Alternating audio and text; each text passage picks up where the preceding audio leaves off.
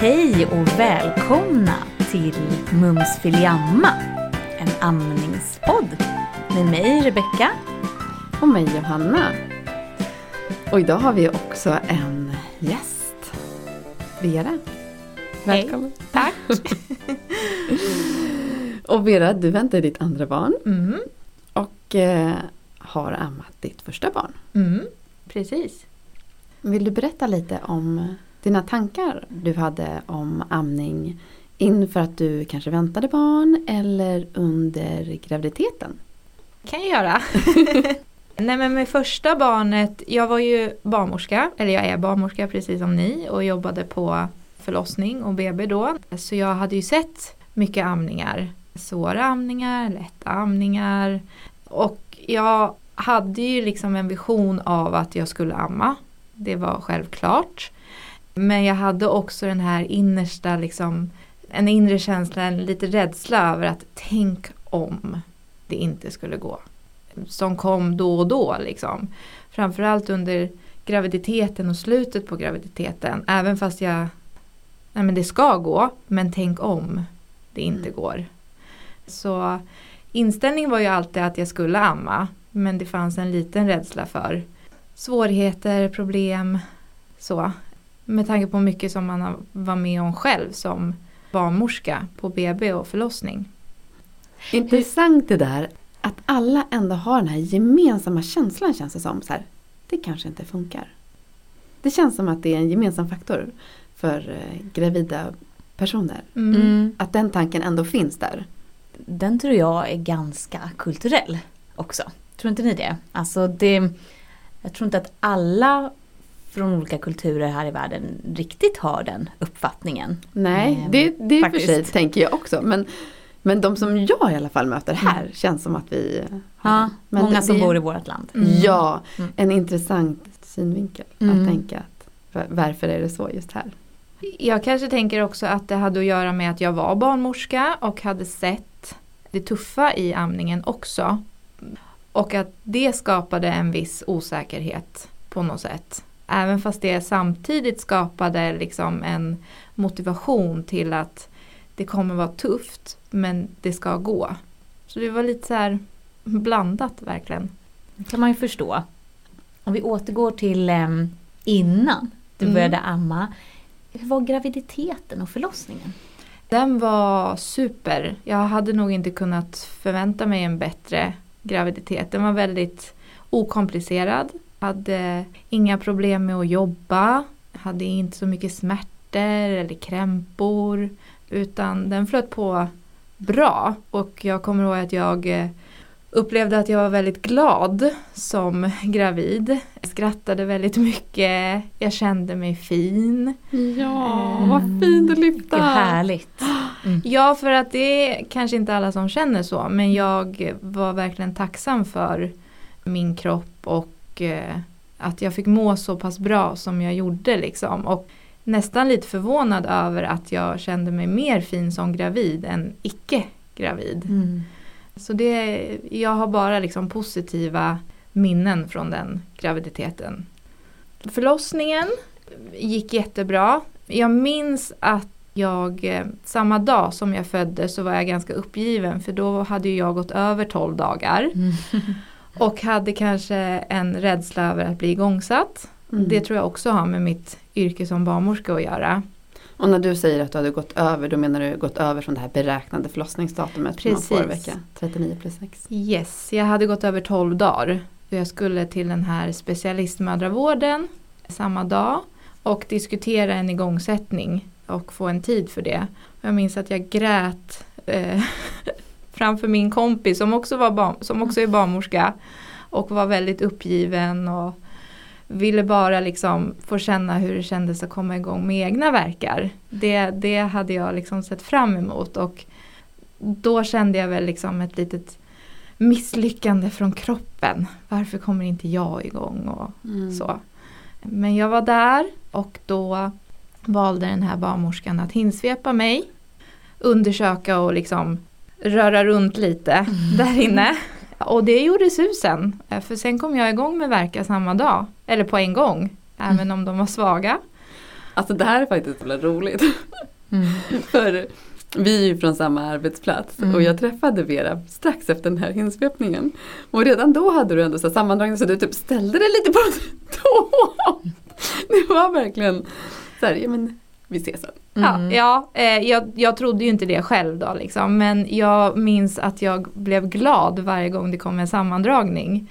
Och sen åkte vi hem och jag tror nog att jag behövde liksom stå på ett visst sätt. Från att jag kom hem till att vi faktiskt åkte in några timmar senare. Eh, då jag blev tvingad av min sambo att ringa in. Eller han ringde in. och då kom vi in och så var jag öppen ganska mycket och fick jättebra smärtlindring och sen så födde jag några timmar efter det. Okomplicerat och allting gick, ja men det hade inte kunnat gå bättre om jag säger så. Det gick super. Jättefint att Mm. höra. Verkligen. Eh, hon kom ut och lades på bröstet och eh, tog ändå bröstet snabbt. Och jag minns liksom att jag tänkte att jaha, nej men det här känns ju ändå bra. Mm. Ingen obehagskänsla eller någonting utan hon fattade vad hon skulle göra liksom. Sen blev vi kvar på BB ganska många dagar. Inte på grund av amning eller så utan hon hade en liten Hon hade lite vatten i lungorna. Mm. Så hon andades lite snabbt och hade lite feber till och från. Så man ville ha lite uppsikt över henne. Men hela den här tiden så jag, jag minns att vissa dagar då var hon lite mer trött än andra dagar men mitt fokus var liksom att försöka ha henne mycket hud mot hud, nära tutten, inte vänta för många timmar mellan varje utan liksom försöka och försöka och försöka. Och så minns jag att kanske två dagar efter förlossning så hände det något i brösten. Mm. Och de blev helt plötsligt liksom dubbelt så stora. Så jag märkte ju att, att det kom. Och jag litade på kroppen. Och jag var inte jätteorolig för det här med, med vattnet och det. För att hon åt ju. Hon ville vara nära tutten och hon vaknade oftast av sig själv. Så vi bara körde på där. Och femte dagen när vi äntligen skulle få åka hem. Då tog de en vikt på henne. Och då hade hon ju passerat sin födelsevikt. Oj, Mm. hjälpa snabbt. Alltså det är så Ja. himla, himla häftigt. Ja. Och det, att det kan faktiskt vara väldigt olika när man passerar den här födelsevikten. Mm. Mm. Men jag tänker också att, så här, att mjölken eh, omvandlas, så här, rinner till redan dag två. Det är också ett tecken på att brösten har stimulerats Mm. mycket. Mm. Ja, och Eh. säkert att hon har legat mycket hud mot Ja. hud. Precis. För det är det enda jag minns från när jag var på BB också och träffade dig Vera och eh, din partner. Mm. Att ni båda gick runt med henne. Var det en bärtub ni hade? Eller någon slags Eh, sjal? det var en sjal Ah. i trikå. Så kanske det var. Ja. Men hud mot hud. Hela tiden Mm. gick ni. Och ni var lite rastlösa. Ni ville ut från rummet. Det här var innan Mm. pandemin. Ni gick runt där. Hängde lite i personalrummet. Så här hud mot hud. Hela tiden verkligen. Ja. Ja, och för Mm. mig eh, personligen, för det här är ju också olika för alla. Det kändes så himla naturligt att ha henne där och eh, motivationen till att det skulle funka var så pass hög och jag kände att jag hade orken till det och jag kände att hon fattade. Och jag hade mycket kunskap med mig från mitt yrke och det tror jag hjälpte mig jättemycket. Verkligen den här kunskapen och vetskapen om att det kommer inte vara lätt men det går. Och att jag hade den inställningen redan från början. För det är ju svårt om man kanske inte vet så mycket innan. Och många tror kanske att det ska gå lättare än vad det gör. Ja, det är ju någonting vi har tagit upp tidigare, tror jag, i tidigare avsnitt det här med förberedelser. Att det, det ses inte som självklart kanske för de allra flesta att förbereda sig och läsa på om amning. För att man är så fokuserad på andra saker. en förlossning till exempel. Men att, att det, det kanske är där behoven egentligen finns. När det kommer till information och kunskap. Och för att det är en så lång, lång tid efteråt som man Mm. behöver den här kunskapen. Men, och jag tänker också att, alltså, nu pratar jag lite för vad jag själv tycker Mm. och därför tror jag att alla andra tycker samma sak. Kanske inte det smartaste. Nej, men att det är svårt, tycker jag, att göra amning intressant. Mm. Förlossning, så här, men det är lite spänning i förlossningen, det är liksom lite action kan det vara. Eller, Alltså det är lite, det är lite mer drama. Mm. Och amningen känns inte lika spännande. Jag tycker att det är svårt att eh, göra Mm. amning intressant Det är mer faktiskt. lullull. Ja men precis, jag fattar att man säger, ska jag läsa den här boken om amning? Att man lätt bara Ah. kräks lite grann i munnen. Exakt.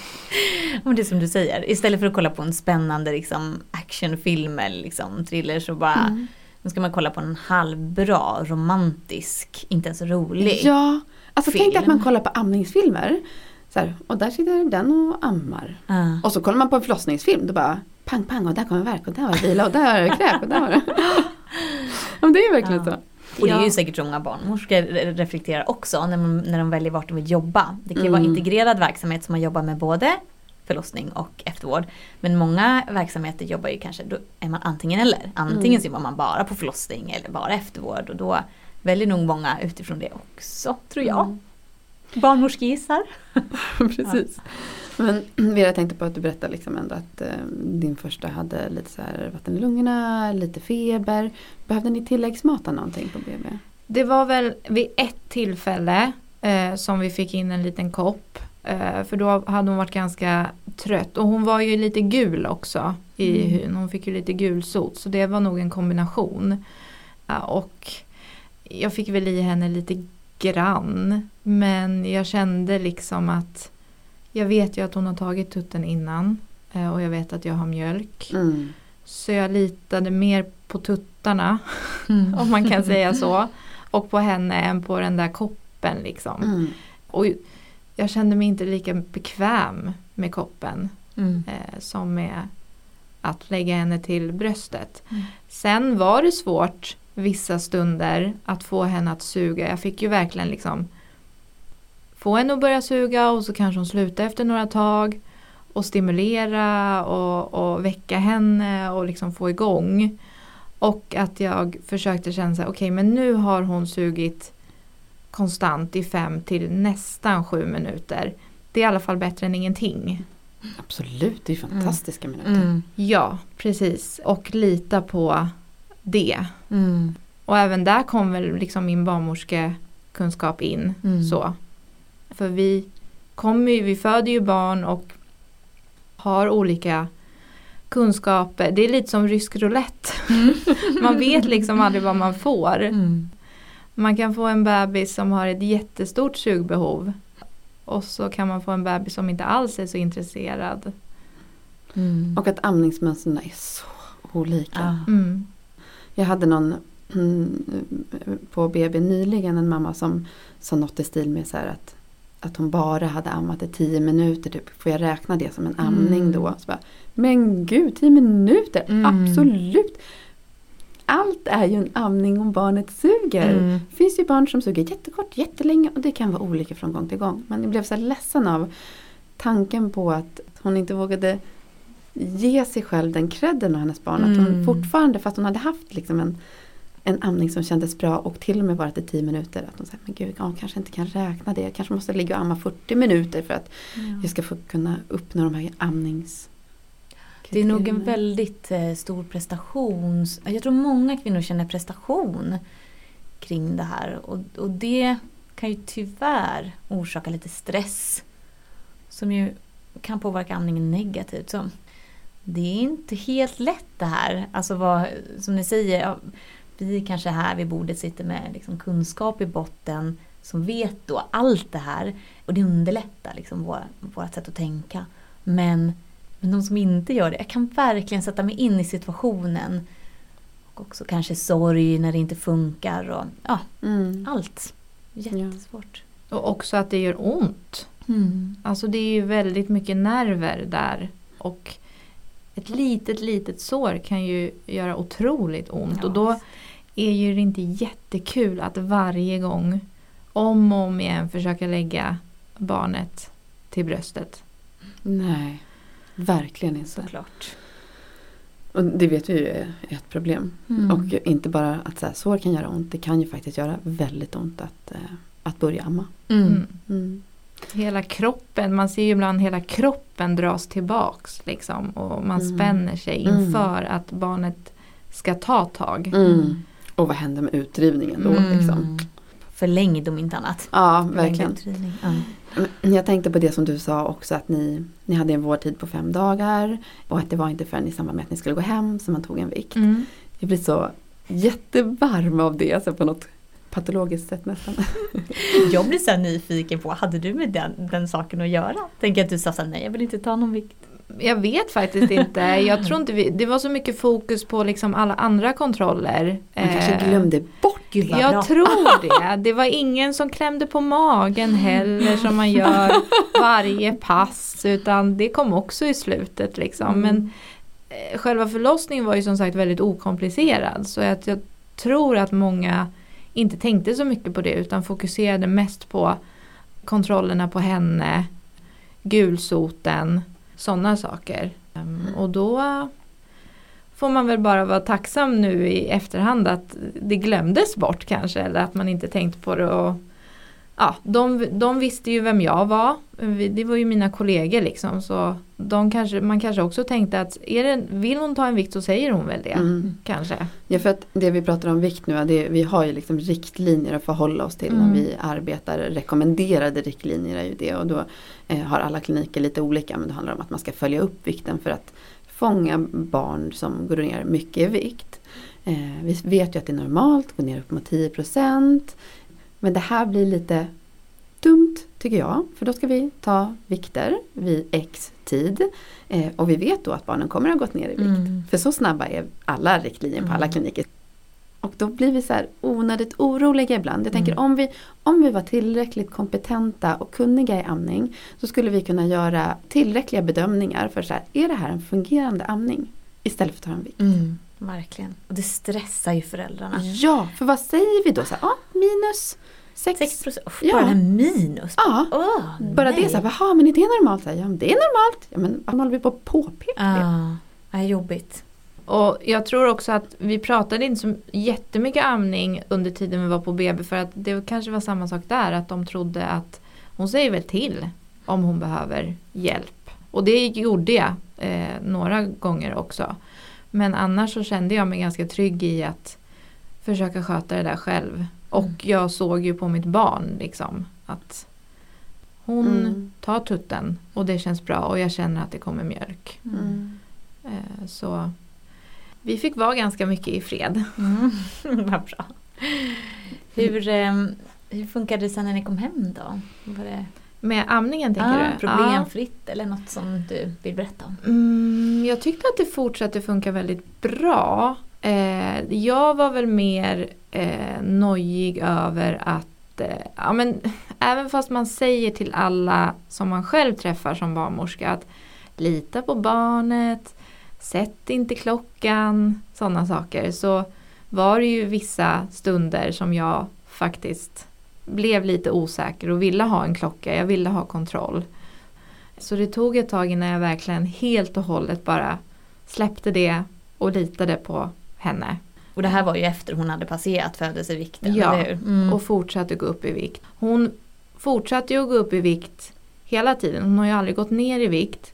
Däremot så den här kurvan Mm, på BVC. kurvan. Eh, Den var ju sjunkande. Men jag hade en ganska bra BVC-sjuksköterska som var ganska avslappnad med det där. Och det tror jag eh, hjälpte mig mycket för jag blev ju nojig av att se den här kurvan. Hon var ju, låg ju över liksom mittkurvan när hon föddes. Och sen så kom hon under kurvan. Och det blev jag stressad över. Men då sa hon liksom bara att Ja men hon måste hitta sin kurva. Det tror jag inte alla BVC-sjuksköterskor gör. Nej, jag tänkte precis säga, gud vilken vettig person. Ja, Det här har vi ju också ett avsnitt faktiskt Ja. som vi, eh, där vi pratade lite om det här. Där vi hade en gäst som inte hade mött en lika eh, kunnig Mm. person. mm. Så jag bara fortsatte med amningen. Och man säger ju att man ska börja introducera vissa saker efter fyra till sex månader. Men jag var, jag var ganska nojig för att amningen då skulle ta skada av det. Så Mm. jag hade lite is i magen. Och sen när hon blev kanske sex månader. Då började jag introducera lite grann så. Men eh, sen körde vi bara på. Och så fick hon bestämma Mm. vad hon ville och inte ville. Och Så vad, vad smart du var. Eller Ja. var liksom företagsam så. För de där riktlinjerna har ju faktiskt ändrat sig. Och jag tror, från jag satt i en digital amningsutbildning igår hela dagen, det har att göra med de här, det här nya projektet i, i alla fall Stockholmsregionen som, som ämnar att liksom att det ska öka vår amningsstatistik och så. Att där, eh, där har man gjort eh, förändringar för man har sett att det kanske påverkar Mm. amningen. Mm. Tidig introduktion av mat. Mira, jag kom ju faktiskt på nu när du pratade om eh, amningsutbildning. Minns jag rätt att du har gått en här amningsutbildning också, eller hur? Mm. Du gick ju med mig. Mm. Mm. När gjorde du det? Var du ammande fortfarande då? Det tror jag nog. För det var väl förra året. Ja, eh, Våren precis, 20 min dotter var nyfödd 2021. Ja, precis. Ja. Och då höll vi fortfarande på. Mm. Mm. Eh, Och hur gammal var hon då? Två och ett halvt, ja. Mm. Något sånt. Sen kanske amningen gick över mer till en trygghetsgrej. Eh, för hon, hon tog ju napp ett litet tag. Sen så spottade hon ut den efter åtta månader. Hon förstod inte riktigt varför hon skulle ha den. Och Mm. har väl använt min tutte lite som napp kombinerat med amning. Mm. Liksom. Och det där är ju Så- också så här viktigt eh, att det blir lätt att vi pratar om amning och som nu som så här, inte kanske så mycket amning mer som, som napp men Mm. och trösta. Så här. Det är ju amning. Amning är näring och tröst och kärlek. Och, Mm, Det är ju så mycket. Mer än bara näring faktiskt. Mm. Särskilt då lite, lite längre fram kanske efter Ja. ettårsåldern Ja. och börja Mm. äta och så. Men jag kommer ihåg där, för hon har ju alltid varit väldigt kräsen med mat och som sagt kanske inte liksom slängt i sig mat utan man har fått eh, verkligen ge det det hon vill ha. Och jag kommer ihåg att jag träffade en barnläkare angående inte bara det utan hon har ju haft liksom problem med magen och varit hård i magen och fått mediciner mot det. Och just då fick jag ju verkligen den här det kan vara för att du ammar Va? fortfarande. Att hon inte skulle vilja äta mat för att hon Att hon ammade. väljer liksom amningen före maten. Skulle det ha påverkat hennes mage också tyckte den personen? Ja, kanske. Men hon, hennes rekommendation var i alla fall att jag skulle lägga ner amningen då. Det här ska vi bara förtydliga. att Det finns ju absolut ingen evidens överhuvudtaget som visar att amning, långtidsamning påverkar eh, intaget av mat eller aptit eller alltså Mm. ingenting. Snarare tvärtom så kan faktiskt, även om man bara delammar och de inte får i sig några jättemängder så kan det vara en, en del extra kalorier. Mm. Eh, det är ju toppen, särskilt Mm. om man då är kräsen med maten, vilket typ de flesta barn Mm. skulle säga är i början. Men när du mötte den här kritiken då, Mm. hade du gått den här specialistutbildningen? Nej, då var jag Mm. nog, eh, jag kommer inte ihåg om hon var runt ett eller ett och, alltså, Mm.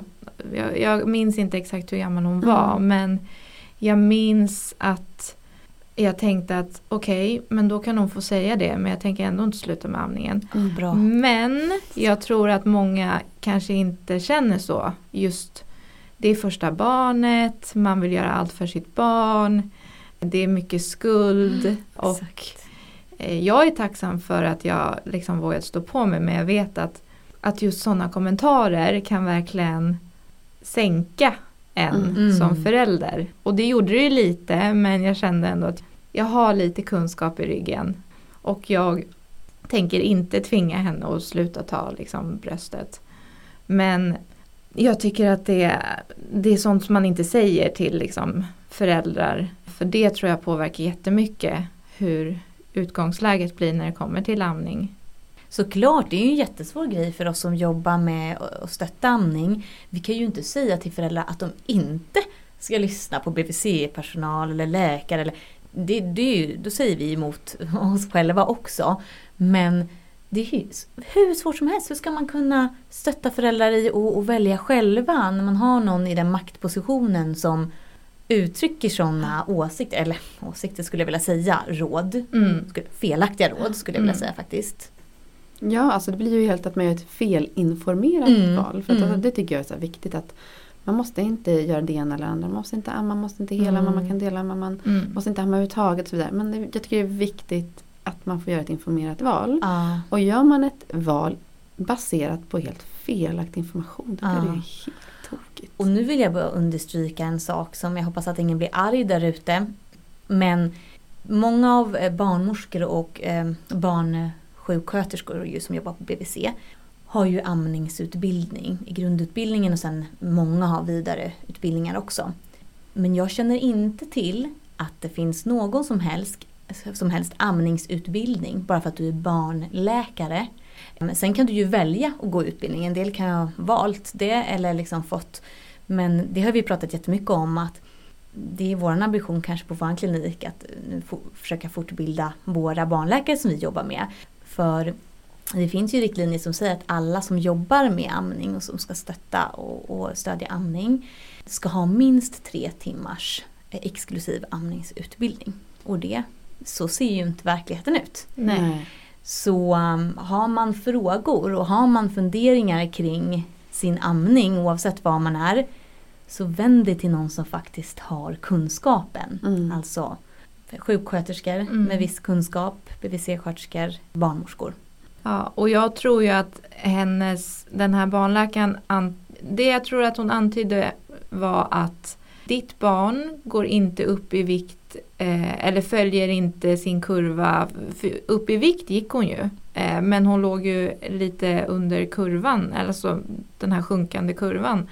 Jag tror att hon menade på att amningen stod lite i vägen för maten. Medan jag misstänkte att det var mer för hennes förstoppningsproblematik. Och att om jag får bukt med den så kanske hon får en helt annan aptit till mat. Mm. Ja det är klart, det vet ju vi också. Om man förstoppar det är man inte sugen på att äta. Nej, precis. Och där tänker jag också kunskapen som man kanske har som sjuksköterska kan, Mm. kommer in lite grann. Ja, Att man kanske har jobbat med vuxna eller barn för den delen Mm. med, med förstoppningsproblematik efter diverse saker och hur det påverkar intaget.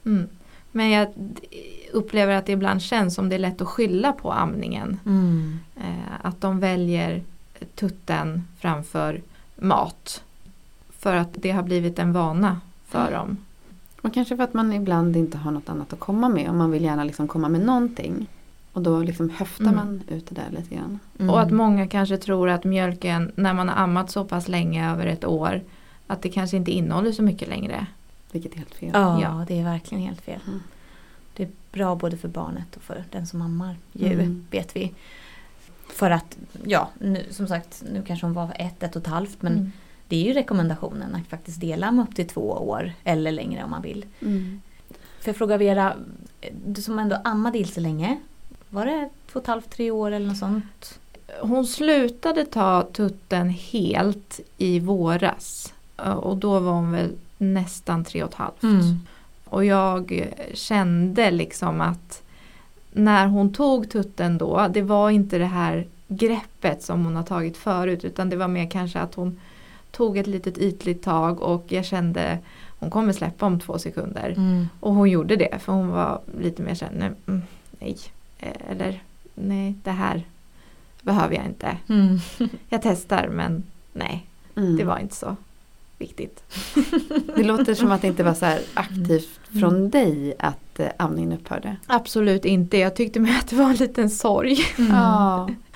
Och då i slutet, de liksom sista halvåret eller så, då var det ju väldigt, kanske lite, det var någon gång då och då, det var väl framför allt när hon skulle sova. Men var det, Så. var det varje dag ändå? Ja, det skulle jag nog säga. Mm. Och sen successivt så blev det mindre och mindre. Och sen kanske det var också för att hon såg att jag var gravid. Mm, just det. Precis, för när blev du gravid med barnet som du väntar nu? I februari i år. Mm, just det. Mm. Mm. Kanske började det smaka lite annorlunda. Ja, verkligen. Jag tänkte precis säga, den var ju nyfiken på hur hon tänkte, Ja. hon kände, om hon Ja. märkte någonting. Jag vet inte om det kom så mycket heller utan att det var mest en trygghet för henne att bara få eh, amma. Så. Hon slutade ju ta båda brösten kanske vid nio månaders ålder så hon Mhm. ammade ju på höger bröst bara. Från Okej. nio månaders Ah. ålder. Vad spännande. Ja. Då, då valde hon ett bröst. Ja, hon har verkligen fått välja exakt hur hon Mm. vill göra Ja. med allt. Eh, Ja. både när det kommer till att amma på natten och hur många gånger hon vill amma. Och, för det var också en sån här grej att helt plötsligt så slutade hon amma på natten. Hur, hur gammal var hon då, då? Jag som sitter uppe och så här, slutar nattammar. ja, vad kan hon kanske varit? Jag vet att det var någon gång när antingen när man ställer fram klockan eller ställer bak klockan. Mm. det var någon av de nätterna. Men hon var över två i alla fall. Mm. Ja. Alltså, jag tänk, då vill jag bara säga wow. Personen som orkar amma på natten så himla länge blir jag så imponerad av. Och jag har ju hållit på så här jättelänge. Så här, ska jag sluta nattamma? Ska jag inte sluta nappa? Ska jag, nu har jag väl landat i någon form av så här att jag tror att att jag skulle må bäst just nu av att faktiskt sluta nattamma. Mm. Men jag har alltid velat att det ska vara så här som du beskriver. För jag tycker att det är det optimala. Att man följer barnet. Det är mm. liksom det jag vill rekommendera alla. Att, att göra. Följ ditt eget barn eh, så länge det känns bra. Exakt om du mår bra av det. Mm. Exakt. Mm. Ja, jag tror att jag bara kom in i ett sånt Jag har ju alltid varit ganska beroende, på, eller beroende av att sova på nätterna. Men eh, det, det blev som en vane grej och jag märkte att jag överlever även fast hon tar tutten och ofta så somnade jag under tiden. Så jag, jag såg det som mer jobbigt att försöka göra försök till att sluta än att bara låta det fortgå. Mm. Eh, jag tror jag är en sån som person, det här med rutiner och försöka få in nu ska de sova i sin säng och nu ska de sluta med det och sluta med det. Det har jag bara sett som, jag blir lite trött i huvudet när jag tänker på det själv. Så jag har bara liksom låtit det vara. Mm. För det är så jag känner.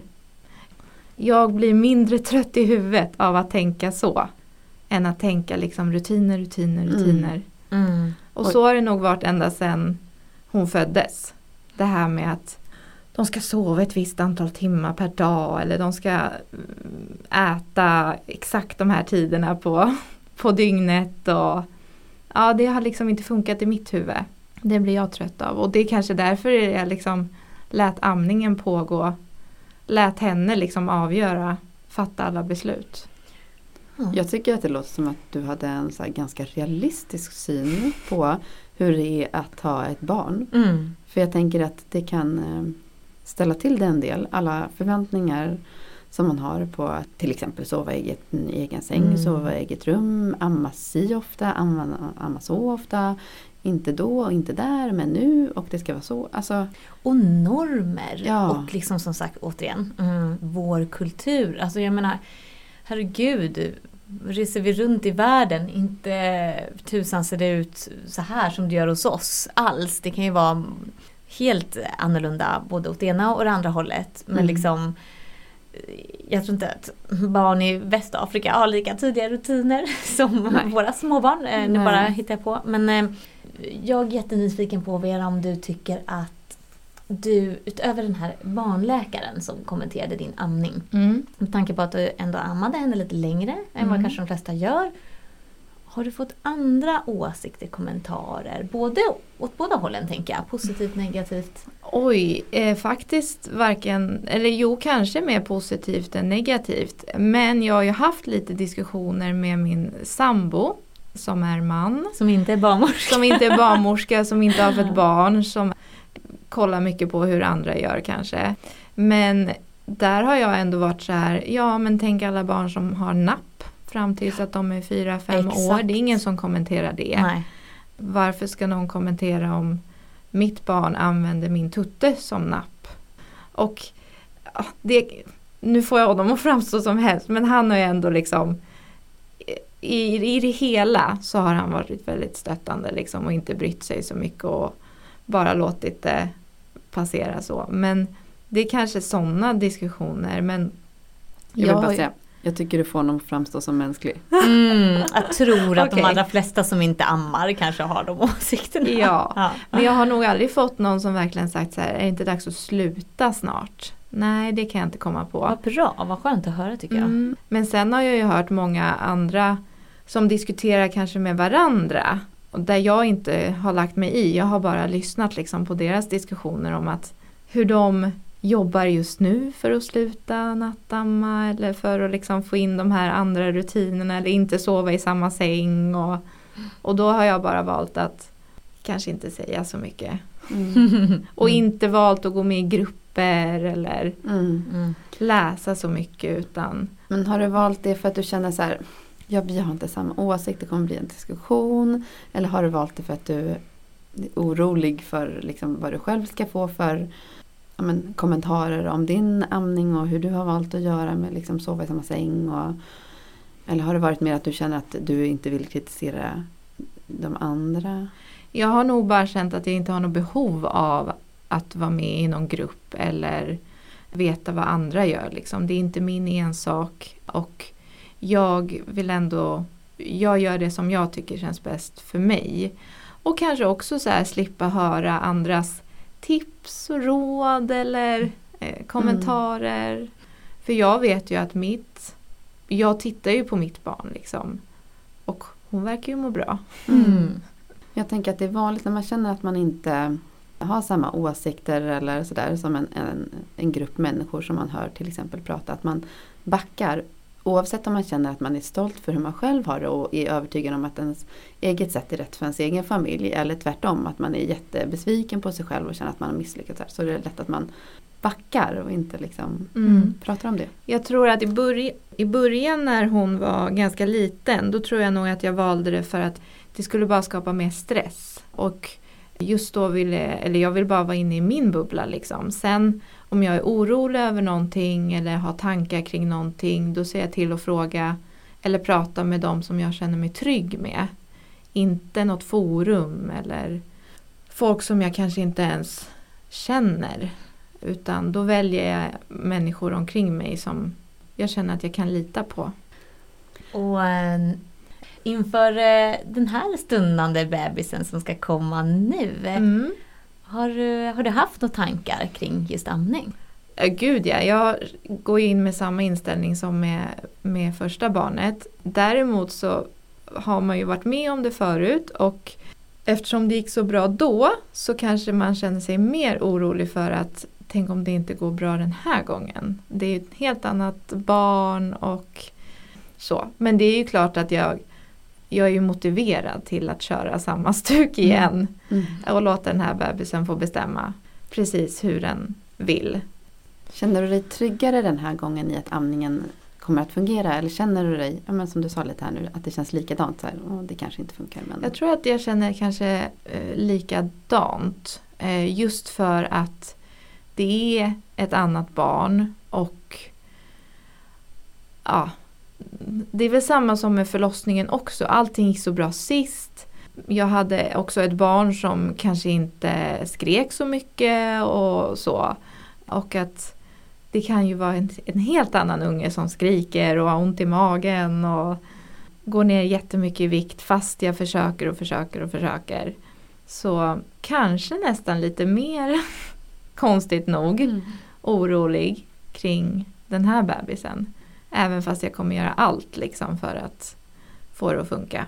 Och kanske så här svår fråga. Och du kanske inte ens har tänkt på det själv. Men har du tänkt på om det nu inte funkar liksom så himla enkelt som du gjorde förra gången. Vilket typ av stöd du skulle kunna be om. Liksom, har, du, har, du haft, har du en plan för så här, men funkar det inte då känner jag mig i alla fall trygg i att eh, jag kan vända mig hit eller till den eller på det här sättet. Eller, Ja men så känner jag nog. Jag har ju mina kollegor eller före detta kollegor och jag vet ju ställen dit man kan vända sig. Jag hoppas bara att jag kommer liksom våga låta mig själv ta hjälp. mm. För jag kan ibland lätt bli så här att nej men jag ska fixa det här Mm. själv. Kommer du ha kvar samma fantastiska BVC-sköterska? Det hoppas jag. Jag hoppas på det bästa liksom. Just nu så, så kan jag inte göra så mycket mer än att bara försöka göra som jag gjorde förut. Mycket hud mot hud. Stimulera, jag har ju redan börjat handstimulera. Ja, det är Kommer- så Tummen upp. Ja, det kommer mjölk. Eh, och Ilsa har fått smaka. Ja, härligt. Ja, vad tyckte hon om det? Hon bara, det här kommer jag ihåg. Hon tyckte att det var gott och hon sa eh, vid ett tillfälle igår att det smakar jordgubb. Mm. Ja. det är bra förutsättningar för nya bebisen Ja, också. jag tänker att, att det är kanske att känna att det kommer mjölk och att jag har mjölk när jag väl föder barn, det kommer kännas tryggt. Mm. När man har kollat på äldre barn som ammar eller barn som är så pass stora att de kan prata. Mm. Så, så beskriver de ju bröstmjölken som helt fantastisk. Mm, mm. Alltså liksom typ så här jordgubb sa, sa din dotter eller bättre än glass såg att någon annan hade sagt. Och att de beskriver det verkligen som alltså, så himla gott. man kanske Mm. borde frysa in och göra isglass Ja, av. precis. Det Ja, inte? Ja. Eller det gör man ju ibland, fryser in kanske, men då alltså, man värmer upp den. Man Mm. kanske borde till äldre barn köra med den här Ja. isglassgrejen. Ja. kan vara en ny, en infallsvinkel. Ja. Sen får vi se. Jag är lite nyfiken på hur, hur hon kommer reagera när hon ser att bebisen tar tutte. Då kanske hon vill ha tutten igen. Då får hon ta den. Mm. Ah, då får du komma tillbaka till podden Ja, just och berätta hur det är. exakt. Hur Ja. du börjar amma Ja, ett barn igen så här efter ett tag. ja vi får se. Alltså, det det jag- får liksom bli som det blir känner jag. Det är ju så skönt att bara ha tuttarna där när det funkar. Mm. Mm. Visst är det. Jag blir så himla varm och imponerad och alltså så här stolt och jag tänker så här, wow, tänk om, om fler vågade känna så här. Ja, och också bara- fler vågade vara så modiga som du har varit och Ja. faktiskt stå upp för vad man själv känner är rätt. Ja. Och jag tänker eh, livet utanför amning också, att Ja. man liksom har en så här chill inställning, att man hänger med lite granna. Ja, Jag skulle behöva leva mer så. ja, det tror jag alla Ja. skulle behöva. Men sen har jag full respekt för de som liksom väljer och, och liksom Många måste få ha sin sömn till Mm. exempel de som väljer att sluta nattamna efter en viss tid. Och för att ens barn ska må bra så måste man själv må bra. Så för mig har det liksom varit jätteviktigt att också stötta de som gör de valen. På grund av att det funkar kanske inte i vardagen Mm. att vara vaken hur mycket som helst på natten. För att då mår jag inte bra med mitt barn på dagen. Liksom. Mm. Mm. Så där har jag all liksom, respekt och förståelse för det. Och att man som sagt får göra sina egna val. Eh, Och Mm. för mig har det här funkat. Gud vad roligt att du har varit med idag Vera. Verkligen. Det var jättekul att få vara med. Har du någonting du skulle vilja rekommendera? Våga lita på sig själv och att man eh, kan och att det är en själv som känner sitt barn bäst. Inte någon annan. Och lita på den instinkten. Gå mycket på magkänsla. Ta inte för mycket råd och tips om du själv liksom inte har bett om det. För att alla kanske vill väl men det kanske inte landar så bra. Och undvik forum. Mm. Vissa i alla fall. Lev i din bubbla. Så bra slutord. Verkligen. Tack, tack, tack Vera. Tack själv. Lycka till med nya Ja, bebisar. stort lycka Tack. till. Det ska bli kul att få se Den lilla. den lilla. Ja, med det så säger vi tack för att ni lyssnade på det här avsnittet. Kommer upp en liten post på Instagram också. Så ni får se hur Vera ser ut. Och ett nytt avsnitt om en Ah. vecka. Ta hand om er där ute. Hej då!